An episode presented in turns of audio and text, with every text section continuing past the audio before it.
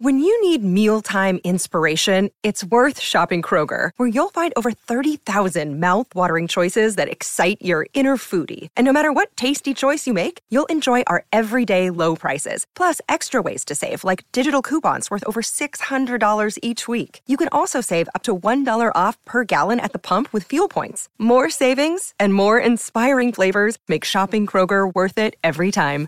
Kroger, fresh for everyone. Fuel restrictions apply. Hey, everybody. Uh, we are in Unit 5, Political Participation.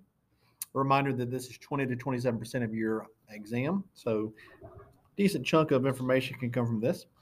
There are four topics we're covering uh, with this portion or this podcast here uh, 8, 9, 10, 11, and 12. Or uh, 8, 9, 10, 11, excuse me, I can't count. That's elect elections, basically. So, election of president, congressional elections, and then uh, modern campaigns and some campaign finance stuff. So, really exciting stuff today. All righty. So, let's jump right in. So, 5.8 is electing a president.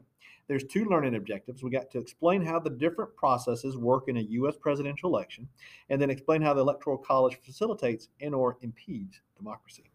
So, first off, there, the uh, presidential election. There's a one piece of essential knowledge, and that is the process and outcomes in U.S. presidential elections are impacted by, and we've got six bullets. So let's go through those.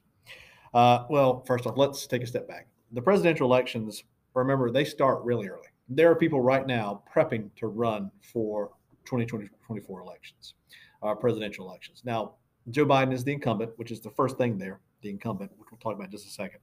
Uh, so he might not have to go through the same process as some Republicans. Republicans are going to have to run against each other in the primaries to start. Okay. So uh, there is that. And then you get the nomination from your party at the national convention based on the results in the primaries. And then you run in the general election and get voted on in November. So it's a long process, you know, and a lot of money trying to be raised. Uh, people will, will join in, they'll drop out just as quick uh, after the primary starts. So it's a, a quite the process. Okay, let's take a look at all the bullets though for this first piece of essential knowledge the incumbency advantage. Now, remember the incumbent, and this is not just for the presidency, this is for anybody in office, but pres- incumbents are the people that are in office. So, Joe Biden is the incumbent in 2024 because he's already won, he has been the president. For us here locally, Brian Kemp is the incumbent governor because he's running for reelection in November as well. Uh, he's the incumbent. They have an advantage, all right? Uh, they have name recognition, so people know who they are, especially if they're running against someone who doesn't have that same name recognition. Uh, for the president, most of the people are going to be kind of well known, but there are some dark horses sometimes that come out of nowhere. Uh, but, anyways, uh, the other thing is uh, incumbents can really credit claim. They can point to the things they've done well. You know, hey, I did this, I got this for you, I did this over here, uh, and all those sorts of things. So incumbents are going to win, and we're going to talk about the the big advantage that congressional incumbents have in just a few minutes when we get to congressional elections. The next thing is open and closed primaries. So the primary season starts in the basically the winter of 24. Um, the Republicans will be running uh, all over the country in these primaries and caucuses. Uh, some states have the caucus, which we'll talk about next. Um, and there's a difference there between open and closed. An open primary means either Republican or Democrat can go vote. So it's only Republicans running in the Republican primary. If it's an open primary, then the Democrats, because they have nobody to go vote for, because if, if Joe Biden runs again, the Democrats aren't going to primary him. They're not going to make him go run in the primaries because he's the incumbent. So the Democrats won't have anybody to go vote for. All righty. Uh, so maybe since it's open, uh, well, I'll go vote in the Republican primary just to, to throw my vote in there. Okay. Now, closed would you have to be a registered Republican to go vote or a registered Democrat, whichever the primary is. The fear and why closed primaries happen is because the party in charge is fearful that, well, the other party might come in and try and vote for the worst person. Hey, let's vote for Chris Daniels. He's the worst person on that ticket. If we can get him into the general election, we will win going away. Okay. So that there, there's fear there. Uh, caucuses, these are basically a part of the primary system, uh, except for it's just a different way to vote. Okay, uh, these will take place over the course of a day or however long it takes. Uh, basically, all the candidates will have people there stumping for them, you know, giving campaign speeches and that sort of stuff, and you'll be there listening, and then you'll go sit with the group that you want to vote for, and that's how your vote will be counted. It's time consuming. I would not vote if Georgia ever went this way. Uh, party convention. So both Republicans and Democrats will have the the party conventions in the summer of 24. Uh, the Democrats will get to go last because they are the incumbency. Uh, so the Republicans will probably have theirs in late July, early August, and the well, probably yeah, and then the Democrats will have theirs pretty close after that, sometime in, in but afterwards because it, there's some momentum that happens from being the last one. You're fresh on people's minds and that sort of stuff. Uh, the general elections happen. Presidential elections will happen November of 24. Okay. Uh, so you, as a Republican, are going to be running against all these different Republicans that are out there. You're going to be saying all this stuff against them, and then you get the nomination. You have to switch gears because now you got to run against the other party, and so there there's some issues that happen there. Uh, and then finally is the Electoral College. Uh, the Electoral College plays a role because uh, hopefully you know that every state has different numbers. Okay, so when you talk about electoral votes, um, you have some states that are huge, like California has 55, Texas 38, New York 29, so on and so forth. Um, other states are very small. Alaska has three, North Dakota has three. Okay, and, and so that factors into how you're going to go campaign and where you're going to go be looking to get votes from. You're not going to spend too much time in in Montana where there's three votes. All right, the second piece of learning uh, learning objective was about the electoral college and how it facilitates and or impedes democracy. And the essential knowledge was the winner take all of votes per state under the setup of the electoral college compared with the national popular vote for president raises questions about whether the electoral college facilitates or impedes democracy. To be honest with you, I, I, this is just a personal opinion choice thing for you. You have to decide uh, what you think. Okay, uh, the electoral college can sometimes go against the popular vote does that mean that takes the choice out of our hands as citizens and as the the voters?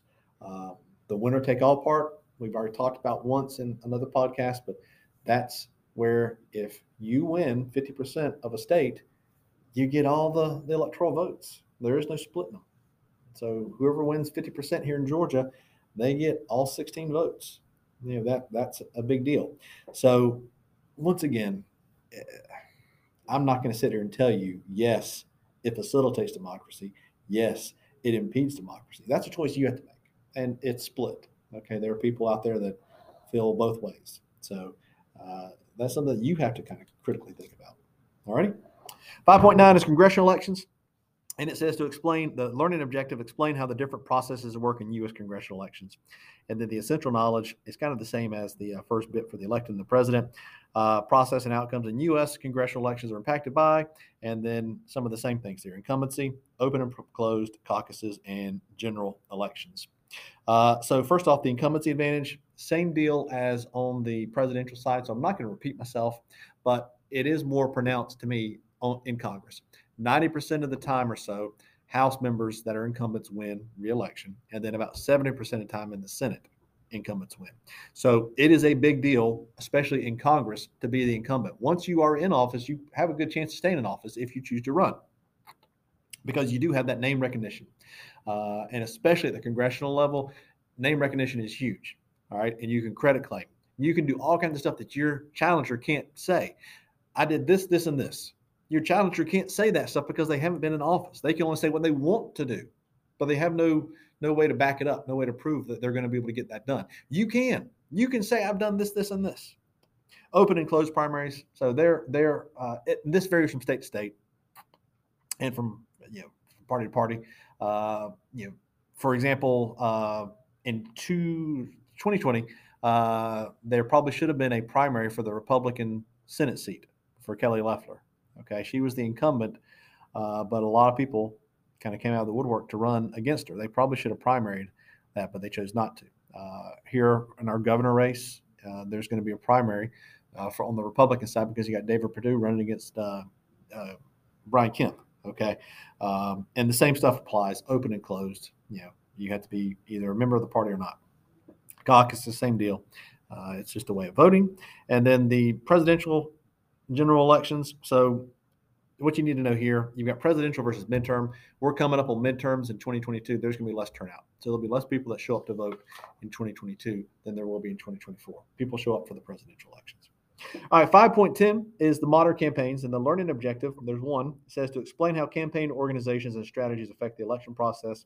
The essential knowledge says the benefits and drawbacks of modern campaigns are represented by, and then we got four bullets. So let's talk about that. The, the dependence on professional consultants. If you want to work in politics, you can go and be a professional campaign manager. Like that is a job, and you can probably make tons of money. Uh, and, and people that are running for office are going to hire consultants to dictate to them what they need to do. And those people are going to hire a huge staff. They're going to hire pollsters. They're going to have people to go out and work campaign events and all that kind of stuff. Okay. Uh, and they're going to tell them this is what you should say. This is what you should talk about. Um, so it is it is something that's very different from what, what it used to be. I mean, you you had people that worked for you uh, as, a, as someone who was running for office, but today it is you know, like it's a full time job. Uh, rising campaign costs and intensive fundraising efforts. The numbers are crazy. Like it blows my mind the numbers that are out there. Um, you know, I like to cite the the 2016 election. Hillary Clinton raised over a billion dollars. Donald Trump raised over 800 million dollars. Okay, that's one billion with a B, and that's 800 million dollars that they raised. That's 1.8 billion dollars that was raised between the two of them to run for office. Okay. Think of all the stuff they could have done. So one of the huge things people are doing, you know, said people are getting ready to run for the presidency now, they're looking to raise money. They're putting out fillers. Am I going to be able to raise enough money to run? Because, you know, if you don't have the money, you're not going to be able to run for office uh, with all these these things. Uh, duration of the election cycles. If you're getting ready to run now, you're putting together your staff, you're putting together your fundraising vehicles and all that kind of stuff. And it's a grind to run for the presidency. It's not just oh, you know what? Primary start in a couple of weeks. Let me go run for for the president. You have to really work two, three, four years in advance of running an actual campaign uh, for the election before you. It, it's just it's a grind for people, and it wears people down sometimes. Uh, and then the impact of and reliance on social media for campaign communication and fundraising. And this is what we've been talking about with some of the other advances. Is really going to be a uh, candidate centered campaign versus the the party centered, and, and, a lot of that comes from the social media stuff. You know, it's a, it's a great way for candidates to reach out to their constituents directly versus having to go through TV, having to talk through you know a media outlet or whatever it might be. They can talk directly to you, and so that's a, a huge deal. All right, finally is 5.11, and that is campaign finance. Really super exciting stuff.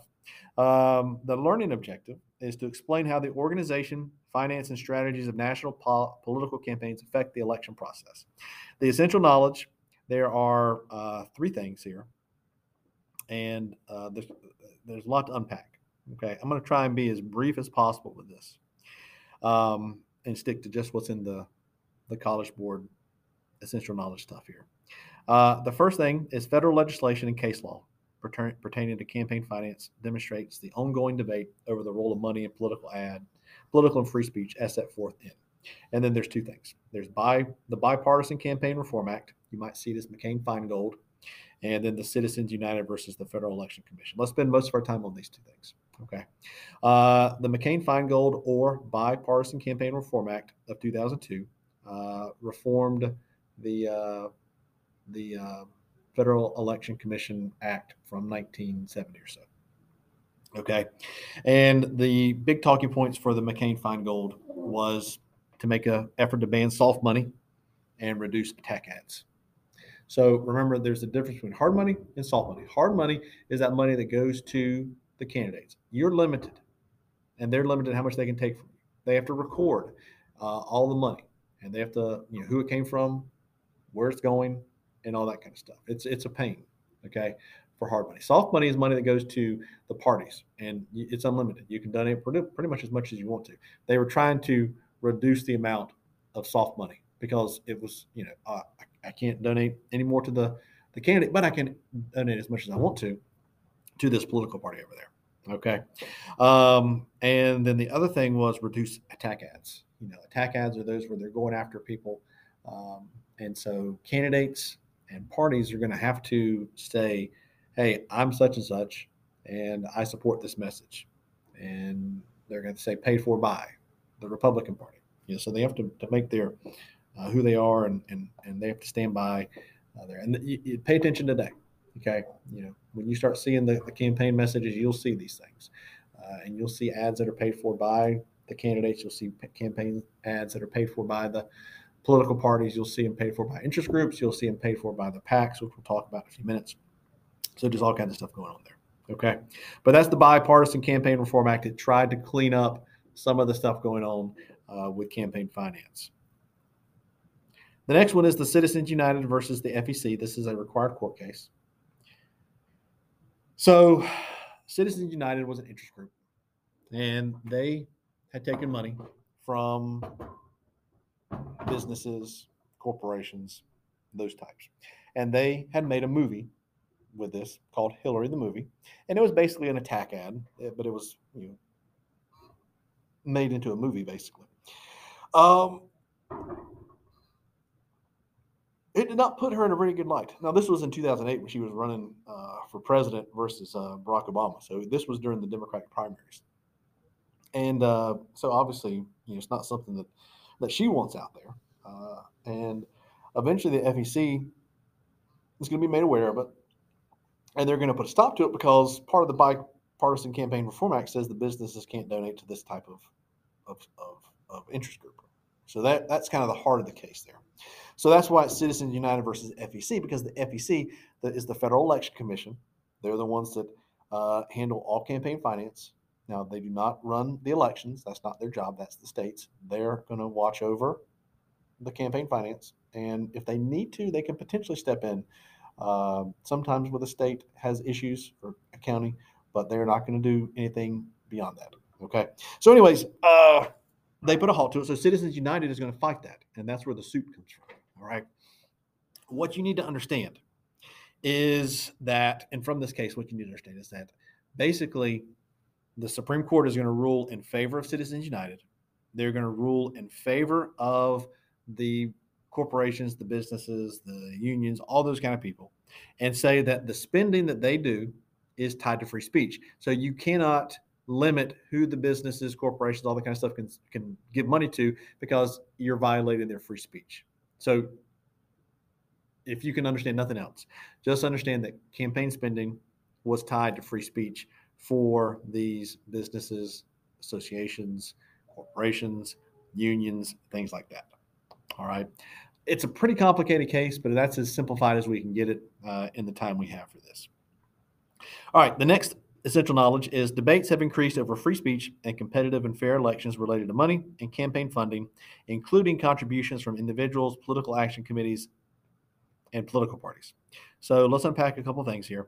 Uh, the debates about free speech comes from the Citizens United decision. It's it's going to be something that people talk about, all right, um, and argue about because money typically equals influence, and you know businesses and organizations can can give more money than individuals and, and stuff like that. All right. Now, the political action committees, just so you know, these were created to kind of get around some of the restrictions that were placed on uh, individual donations. So I give money, but I have more money to give. So let me give it to this group over here, this political action committee, whatever you want to name them. Uh, let me give money to them and then they can give money. So it was just a way to split your money basically and reach your limits on how much you give to this this individual or this party or whatever it might be. And then I can give more money to these groups over here, and then they can turn around and funnel the money to them. So that's all political action committees are. It's just a fundraising arm of whatever, whether it's a business, whether it's a union, whether it's an interest group, whether it's. I, read an article today that Mitch McConnell uh, has a political action committee and they just gave seven million dollars to um, somebody in Alaska, or ah, they didn't give the money to the, the, the, senator from Alaska. They I can't remember. I I'm drawing a blank on what they actually did, so I probably shouldn't even brought it up because I don't know enough about it. But they have one. Donald Trump has a political action committee where he's supporting uh, I, he's not supporting. The, the article said he was very stingy with his money, but giving money to people. Okay, um, so there is that, and then the final one is the different types of PACs influence elections and policymaking through fundraising and spending. So, what do the PACs do with their money? The PACs are going to give money to candidates, but that's been restricted at this point. And so that's where we have super PACs and stuff like that coming from. Um, mainly, PACs nowadays are going to they're going to donate some money, but they're going to try and influence campaigns. They're going to run commercials. They're going to uh, you know set up campaign events and things like that with their money. So a lot of the the PAC spending doesn't necessarily go to the candidates anymore. It's spent for the candidates or on the candidates, uh, not directly from the the candidate because a lot of that stuff is regulated. Your PACs are limited to how much they can donate to candidates nowadays uh, per election and things like that. So um, that's campaign finance. And once again, it's a pretty heavy and boring topic. So I try to keep it as light and as limited as possible to the just the essential knowledge listed in the uh, the College Board book. So if you have any questions about that, as always, please let's talk about it because as boring as it can be, it's kind of interesting some sometimes. So if you have questions or want to talk about anything, let's talk about it through email, text, remind, whatever you got to do. Find me and we'll have a conversation. Uh, but that is uh, Unit 5, Section Topics 8, 9, 10, 11. All right, guys. Take care. Bye bye.